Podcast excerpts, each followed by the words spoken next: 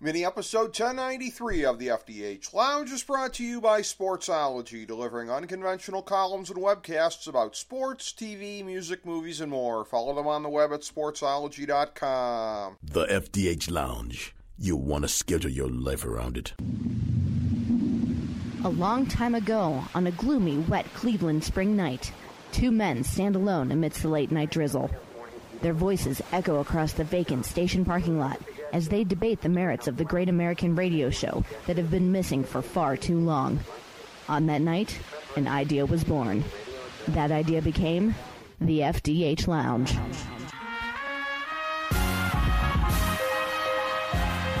Welcome to the FDH Lounge. Hello, everyone. Welcome to FDH Lounge, mini episode number 1093. This is FDH managing partner Rick Morris coming at you today for our Super Bowl 53 review with two of our favorite FDH Lounge dignitaries.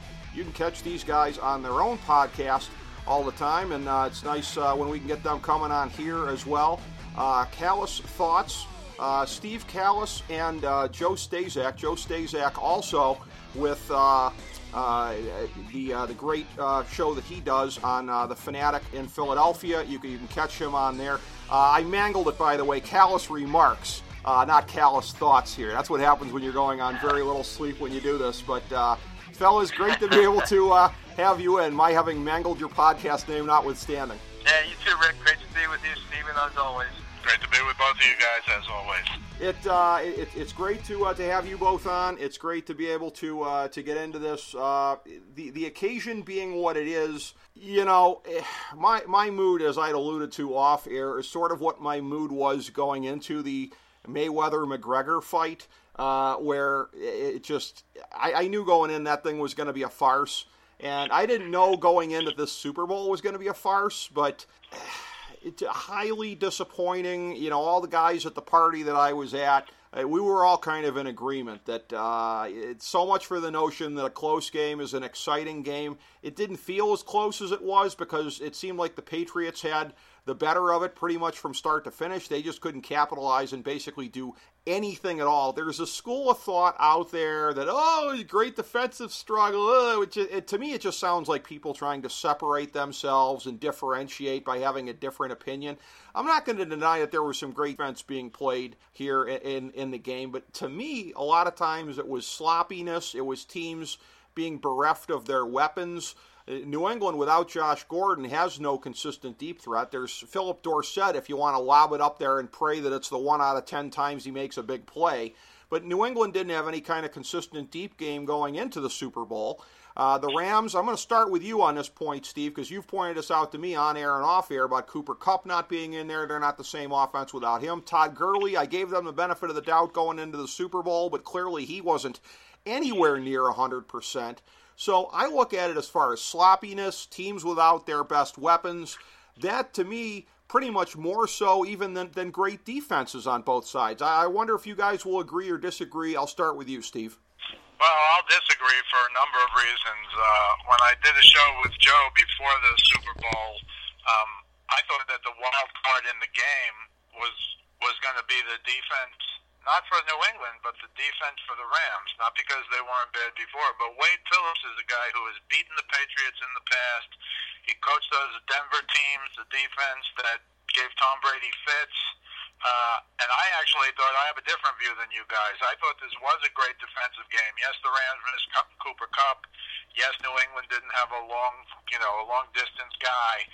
But my goodness, this is the most historic offensive game in the, uh, year in the history of the NFL. More touchdowns scored than ever before, more yards than ever before. Uh, everyone was clapping over 51 45 games, 43 40 games. And yes, this was a shock, and maybe it's partly because I watched it with a Patriots fan, my son.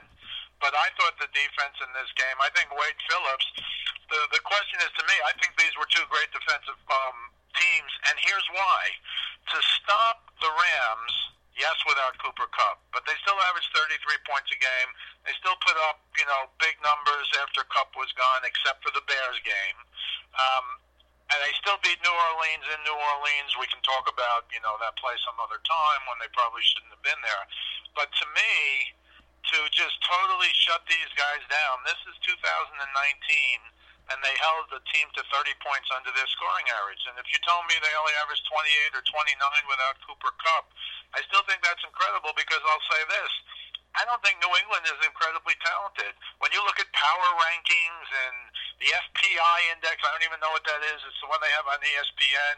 The Patriots were two and a half point favorites, and the power index said the uh, Rams had a 52% chance to win the game. So I think you had to totally shut them down. Now, I do agree, once you got, and I said this with Joe, this is Belichick against Jared Goff, a third year quarterback playing in his first Super Bowl. As great as McVay is, this is his first time coaching in a Super Bowl. It means something. Experience counts. And when you go down the list of uh, Patriots defenders, they may not have a lot of All Stars, but they have Gilmore, who's a top corner.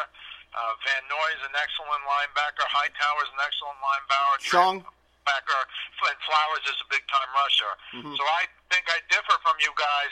Not that this was an exciting super game to watch necessarily, but I think on both sides of the ball, you saw some defense schemes by Wade Phillips and by Bill Belichick uh, that are just incredible because we're in 2019 and it's all offense all the time. The only other thing I'll say, obviously, I want to hear you guys disagree with me, is this was a really let them play Super Bowl. There was not one pass interference call.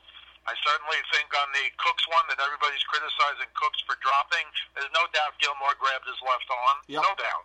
That could have been pass interference. But there wasn't one the whole game.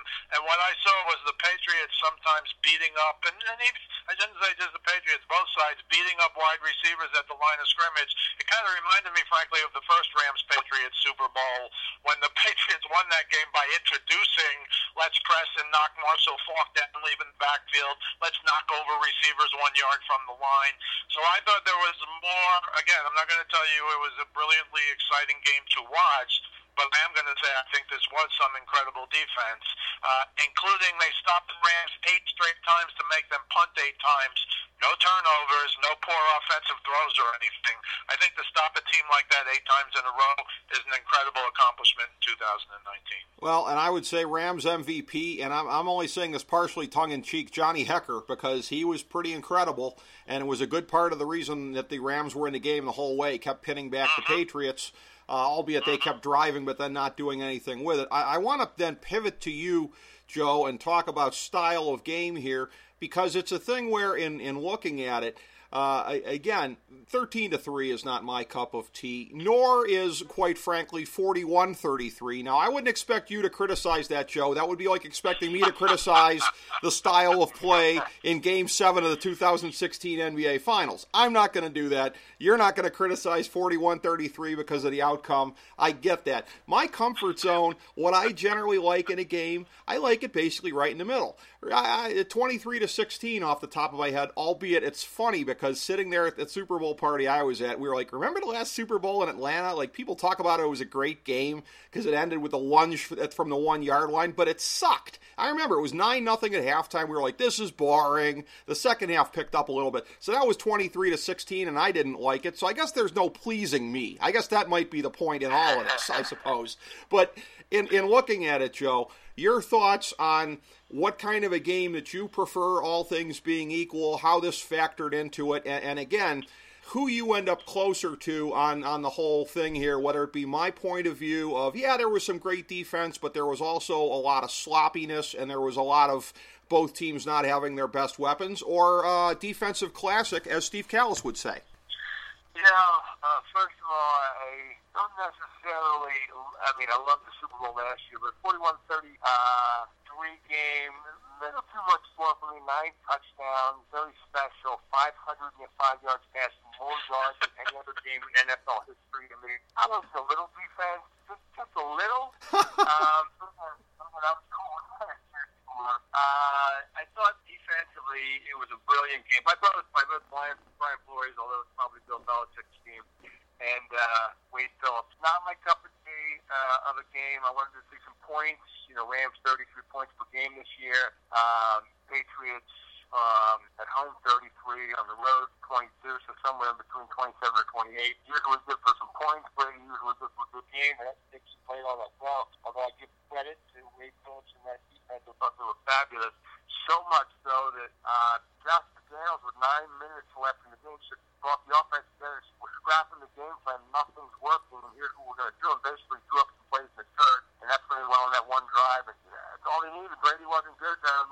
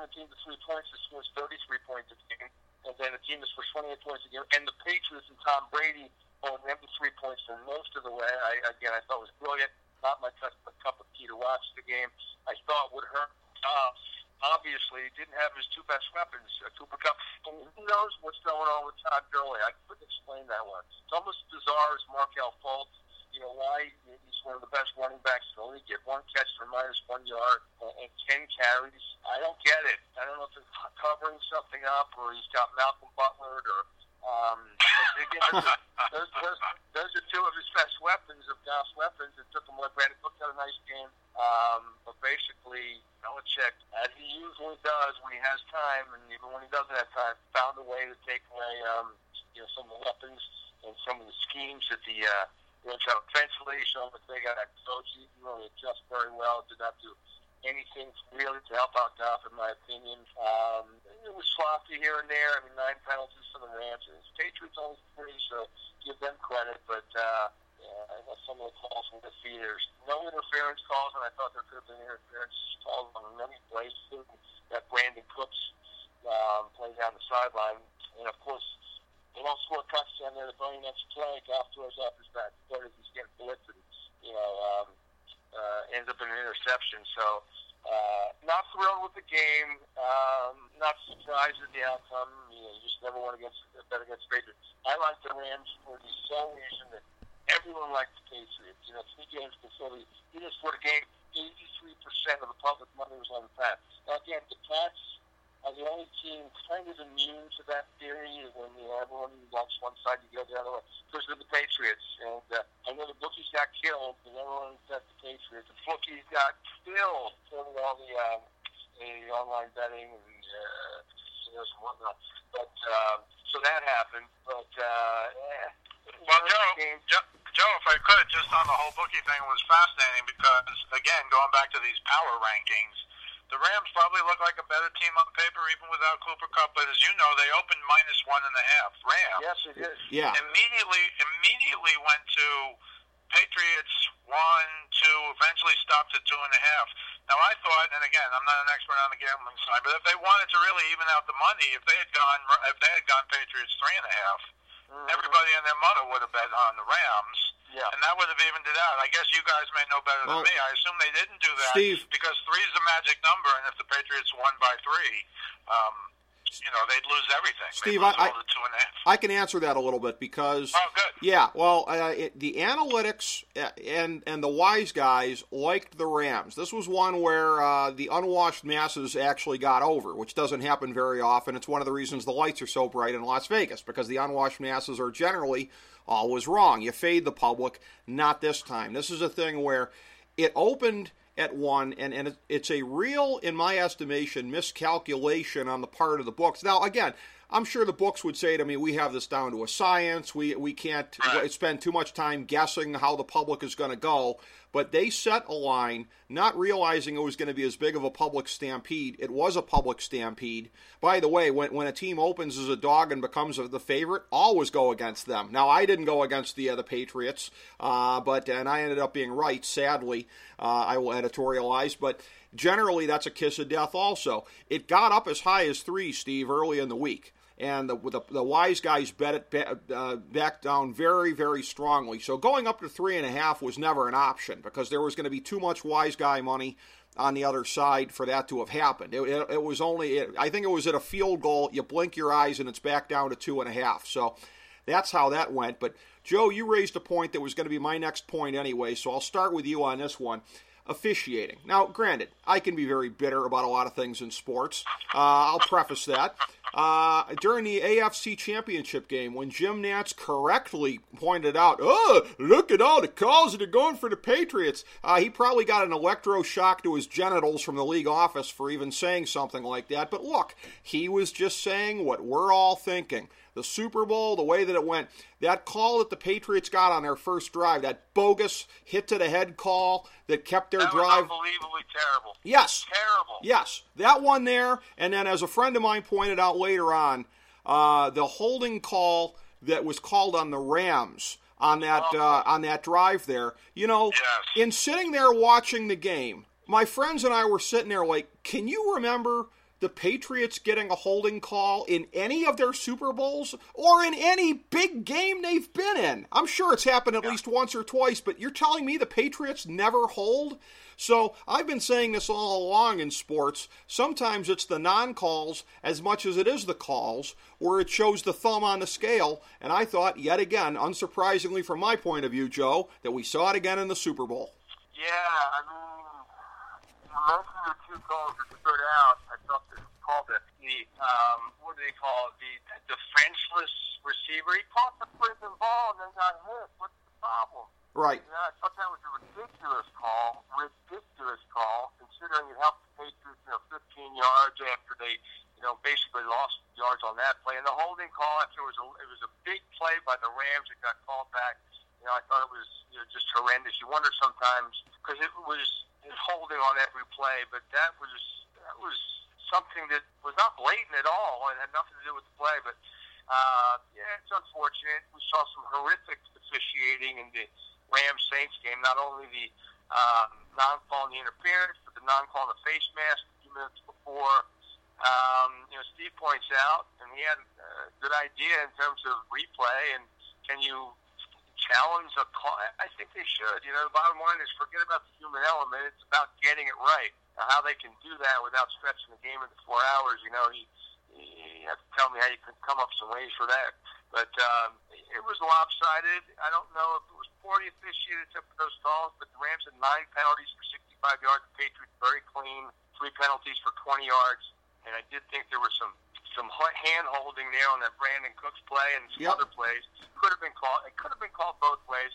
Uh, although for the most part, a lot of those pass defenses on both. Are, I thought it was great defense. I thought the secondary was great of the uh, of the Patriots. Same with the Rams. And the Rams have a propensity to give up points. I mean, they give up a lot of points in a lot of games this year, especially to a New England team that went into uh, Arrowhead and you know put up uh, 37 points and uh, they were up 35-7 against the Chargers. They can score some points despite not being completely talented. They don't. Steve mentioned they don't have Josh Gordon, or you mentioned it, Rick. No deep threat unless you want to consider Phillip Dorsett, which Nope. is somewhat pedestrian, albeit uh, Miami Hurricane. But um, yeah, and Gronk playing on one leg, and he looked pretty strong. And Julian Edelman doing his thing, you know, uh, Super Bowl MVP, 10 catches, 141, just a stud, stud, stud receiver for his height. And, you know, again, uh, Rams, sloppy at times. They didn't look like uh, they were ready for prime time, especially the quarterback. He didn't adjust to anything uh, that Belichick was throwing at him. Unfortunately, I don't think that they helped stop out too much. He admitted he got out coached. It's not you know shame in getting out coached by Belichick, but uh, you wonder how you, one year makes that much of a difference. Last year it was a track meet, nine touchdowns, forty-one to thirty-three. Neither defense. Uh, there was one punt in the game. One punt in the game. Right. Punted eight straight time. One punt in the game. Uh, you know, for Foles, it tells you how admirable the job Foles did. First time out, backup quarterback, puts up 41 points, never nervous, as I like to call him. Uh, did anything they wanted to against the Patriots. Pretty much the Patriots did anything they wanted to against the Eagles. The Eagles just made more plays, but uh, that to this year, um, yeah, just a dichotomous situation. But hats off to the Pats. You know, it's three straight Super Bowls, nine trips to the Super Bowl. They've won it six times. And I don't think they're done. I, you know, Brady's playing towards four and five. Belichick coach at least towards seventy, or until he drops over. Um, I, I don't think they're done. To be honest with you, I don't think they're done. They might lose Gronk. They have twelve draft picks. They're going to be fine. The way they do business, and uh, getting rid of, rid of players at the right time and developing young players and making the right moves. I I think they're not done. Believe it or not, you're gonna have to put up a few more years for Patriots. They may not be. I'll- God help us. Well, hey, quick, quick, quick follow-up question here, Joe. Before I uh, pivot to Steve, since you brought it up, I was going to ask you about this anyways. Foles, uh, is Jacksonville the leader in the clubhouse? You think? What's the word in in Philly? I know DeFilippo is yeah, in Jacksonville. The word in, word in Philly is they'd like to preferably trade trade to the Jaguars.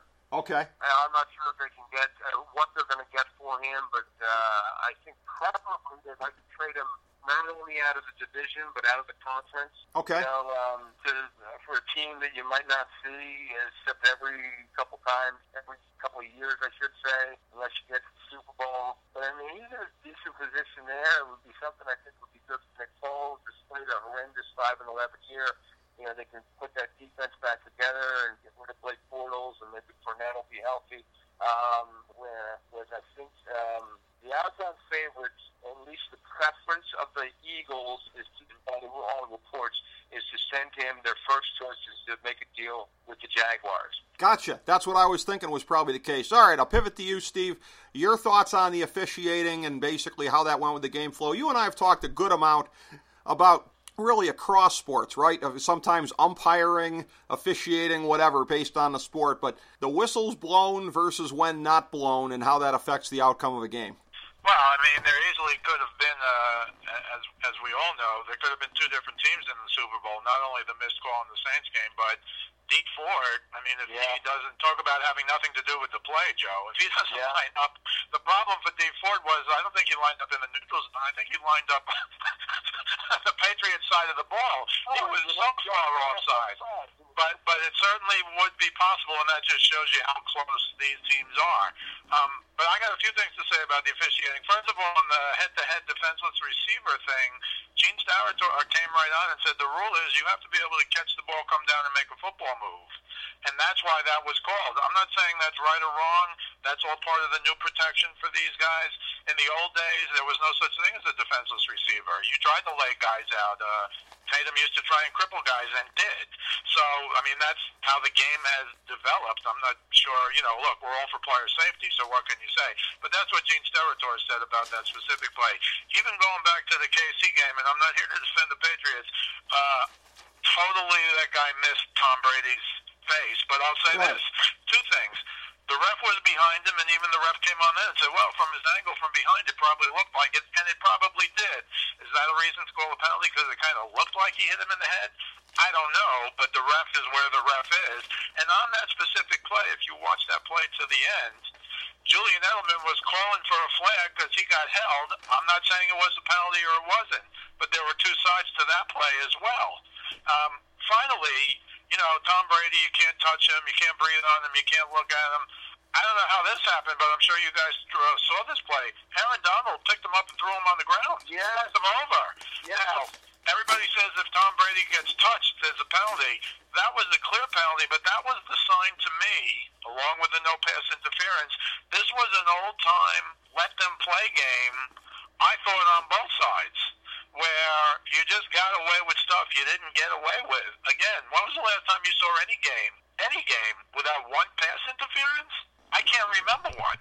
Yeah. So uh, I thought the whole Donald thing that I thought that was a sign. And and then don't forget, um, although it was a good hit, uh, when Goff was running out of bounds and kind of slowing down, whether Yeah. um, he took a tremendous hit. Now he was in bounds. So people will say and said, well, if that was Tom Brady, they definitely would have thrown the flag. And maybe that's true, but I'll say it again.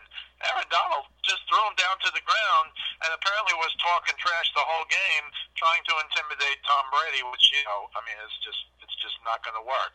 Um, I think the problem with officiating today is do I think there were always bad officials? Absolutely. Everything is under a microcosm now. You're looking at did that ball hit the ground or was it an inch off? The, the Edelman catch last year, which was a good, you know, was an incredible catch. Or was that two years ago against the Falcons? The- Yeah. yeah, the one that hit three guys and was literally an inch off the ground. That was a catch. So I think a lot of these plays do go the Patriots' way, but generally, and I'll give you one that didn't. Since we got Joe here. I mean, Gene Steratore, who's the expert uh, official in the booth now, he's the one. Clemens definitely bobbled that ball. He caught for a touchdown in last Yeah. year's Super Bowl, and Steratore said it was a good catch and was even explaining to someone else on the field how, how the ball could move and you could still have possession. As Boomer Esiason said, that was not the rule last year until the Super Bowl. and guess what? And guess what? They changed it so that is the rule this year. Yeah. So the problem with replay big picture is it was supposed to be to fix egregious errors. And it's not to fix egregious errors. It's to fix one inch issues. Uh, was his elbow down before the ball came out? That's a one inch thing 20 times a year. So I think it's good that they have this, and I think there are ways. I'm going to write an article about how I think they can correct some of these problems. And I don't think it's that difficult, not that the NFL will do it. And of course, I'll send it to both of you guys when I write it, but I think there are ways to deal with the call in the uh, Saints Rams game. I think there is. When Andy Reid says, oh, they probably shouldn't call that on Dee Ford, usually they give him a warning. I'm sure that's true, but not if the guy's, you know, 18 inches or two feet over the line. I Yeah. mean, Yeah. I, I hate those calls that have nothing to do. With the holding call you guys were talking about, I agree. Maybe it was holding, but it had nothing to do with the play. Right. There was no. He could have let that guy go, and there's no way he was going to tackle Gurley. And by the way, the whole Gurley thing, 10 rushes for 35 yards, he got 13 yards on that play. Now, would 11 for 48 look better than 10 for 35? Yes, but I think Joe's right. There's still a mystery. I don't think it's a Markelle Fultz thing, but I do think. I think at the end of the day, we may never know. With the, Malcolm Butler might be a good one, but it might have been a knee thing. You know, everyone said um, Tracy Wolfson Wolfson came on and said, "Oh, he's on the bike. Oh, he's doing a lot of stretching." Same thing two weeks ago. He was on the bike. He was doing stretching. Now you'd have to go back and look at two years of Rams film to see if he's on the bike and stretching every game. From what I could gather, he wasn't. So that says to me, Phil Simms certainly on Inside the NFL said, to me, he was definitely hurt because he was on the bike, he was doing something, he was stretching, he was trying to stay loose. So I know they took away that run, and I thought it was a bad call. But if he was 11 for 48, would that be any different? He's supposed to get the ball 20 times. And while C.J. Anderson was good for them until this game, I remember C.J. Anderson playing when Wade Phillips was the uh, D coordinator at Denver. I remember him running around left end against the Patriots for a big touchdown. Nobody could catch him and that was a big touchdown in beating the Patriots in an AFC Championship game a few years ago. The, the one year they, they didn't make it to the Super Bowl in the last five, but he was, you know, 30 pounds lighter. So now he's the bowling ball that worked really well. He's bouncing off guys up the middle, but I don't think he can run around the end anymore. So I thought it was fascinating. The officiating is what the officiating is. I'd be a lot more upset if I was a Saints fan than if I was an anybody else fan. Well, yeah, I would agree with that. And as far as the officiating goes, uh, for the conspiracy guys like me who see the giant thumb on the scale, I'm glad that the league got what the league deserved, albeit the lowest ratings in 10 years. Maybe we will be scur- spared the scourge of Patriots in future Super Bowls because uh, clip it, clip and save, gentlemen, clip and save this observation if the Patriots don't make it back to the Super Bowl because now that it finally appears to be hitting the old NFL and its beloved wallet, we'll have to see if the Patriots keep making it back to the Super Bowl. But I want to wrap up with you guys. A couple of odds and ends. Just just mention any other things that uh, jumped out to you guys that we haven't talked about so far. I will start with this. Couple of weird statistical oddities. Uh, James White basically being a ghost for the better part of this game. Why he didn't factor in for the Patriots. Uh, don't know. Not not to say that their offense would have been any better had they featured him, but I guess we'll never know on that. You would have thought if the Patriots only scored 13 points that Aaron Donald would have a monster game. I identified him going in as the most important player for the Rams. So much for that, uh, because the Patriots only scored 13 points, but uh, it was not among Aaron Donald's finest games. Not not a horrific game by any stretch of the imagination, but by the same token, they were able to drive him off the ball a decent amount the way that the uh, they were able to set up the run with Sony Michel, who was the only other plausible MVP candidate uh, in the game. Uh, just a couple other things here too. I know the rest of the world said that the halftime show sucked. I'll have to take their word for it. Like a lot of other discriminating folks, I was watching halftime heat. Uh, that uh, beautiful six man tag match from the NXT uh, studios down there in Orlando at halftime. I understand that did some pretty decent traffic on the internet. So, uh, wrestling trumping a Super Bowl halftime show. Imagine that. Uh, but uh, yeah, it was. A, a fine display and something to take you away from the overcooked CBS broadcast for at least about a half hour or so. But those are just some of my general kind of random thoughts on things we hadn't gotten to yet. I'll start with you, Steve. Well, I think on the James White thing, I think what what uh, Wade Phillips has done in the past and did in this game was whenever one of these guys, especially James White, uh, would go out in the flat, they just had their end not rush and just go out there with James White, and that totally shut him down. Okay. I mean, it's you'll be seeing that next year against the Patriots, I guarantee it, because it's something Wade uh, um, Wade Phillips has done before, and and you know it's a copycat league. Great point. Uh, Great point. Halftime, as for the halftime show, I'm absolutely wrong guy. I will say this: I remember before the uh, the famous Atlanta Patriots come back from the dead to win that game. I remember Belichick before the game talking about guys who hadn't played in the Super Bowl, and as you know, there were only four Rams, and there were I think it was like I don't know 28 or 32 Patriots. I mean, it was 28 Patriots, but he said the problem at the Super Bowl is the halftime is so long, the timeouts are longer, between quarters are longer, that by the time you get to the fourth quarter, you feel like you've played a game, yet you have to play another quarter.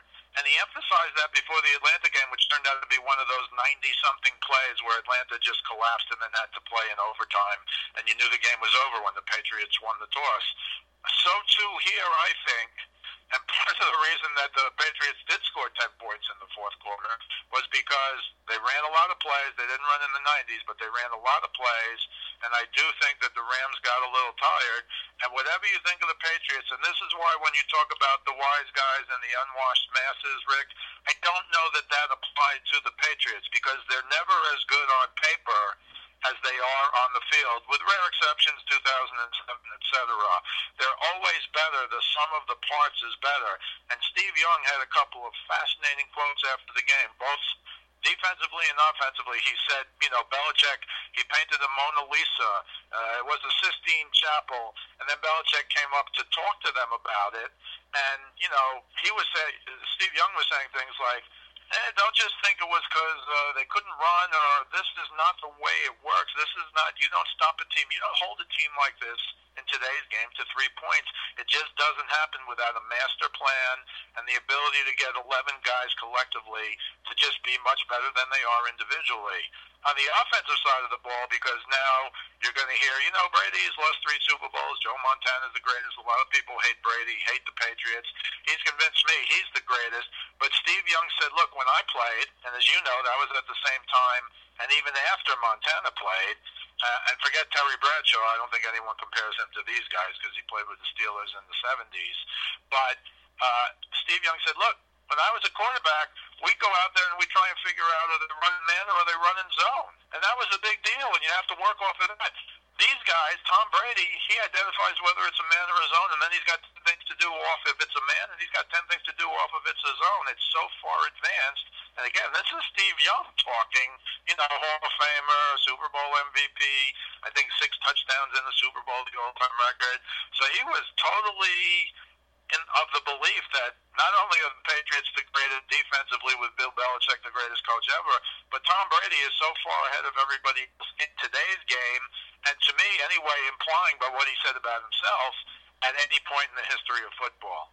So I think uh, there's a lot to say there with what he said, and I happen to agree with it. And again, as you guys both know, I've had to watch Patriots games since before they won that Super Bowl because of those damn video games when my son was a kid at you know seven or eight, and he fell in love with Drew Bledsoe, Right. and they were five and eleven. But then the next year, you know, Mo Lewis, the MVP of the Patriots for the last twenty years, Huh.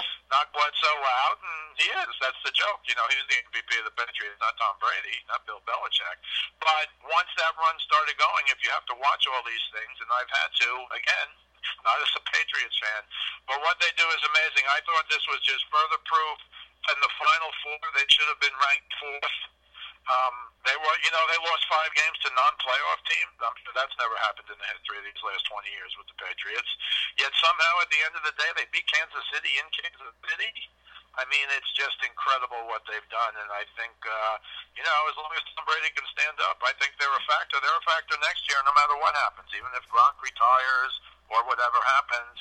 They're a factor not because you know what's going to happen. It's just, I hate to say it, in Bill we trust. That I'm not speaking for myself, but they'll find a way to somehow do it. And I think this was the perfect year to show what they could do beyond what their talent level is. It was a year where they really rose above uh, down the stretch here. Uh, Joe, any uh, closing thoughts from you? Anything we hadn't gotten to yet that really jumped out at you? No, I just saw the. Uh, I'm not sure how much credit the. Uh, Goff all over the field. They sacked him four times, despite the deer in the headline. Um, he ton of time back there to throw. When he did, he wasn't reading the defenses properly. There was also a play where we had a guy wide open in the middle the field in the fourth quarter. The guy'd still be running right now. Except went down the sideline deep, and it was incomplete. Um, I just want to talk about Brady a little bit because in the seven playoff game, Brady had scored over 30 points except one time when they scored 24 points in that game.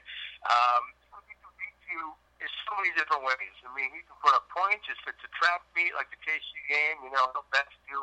Uh, somewhat of a trap meet, the Atlanta game. 60 minutes later, he'll best you. And then there's a game like this where he did not play all that well. His quarterback rating, I think it's the dumbed down quarterback rating, the 25.8. Um, did not have a good game.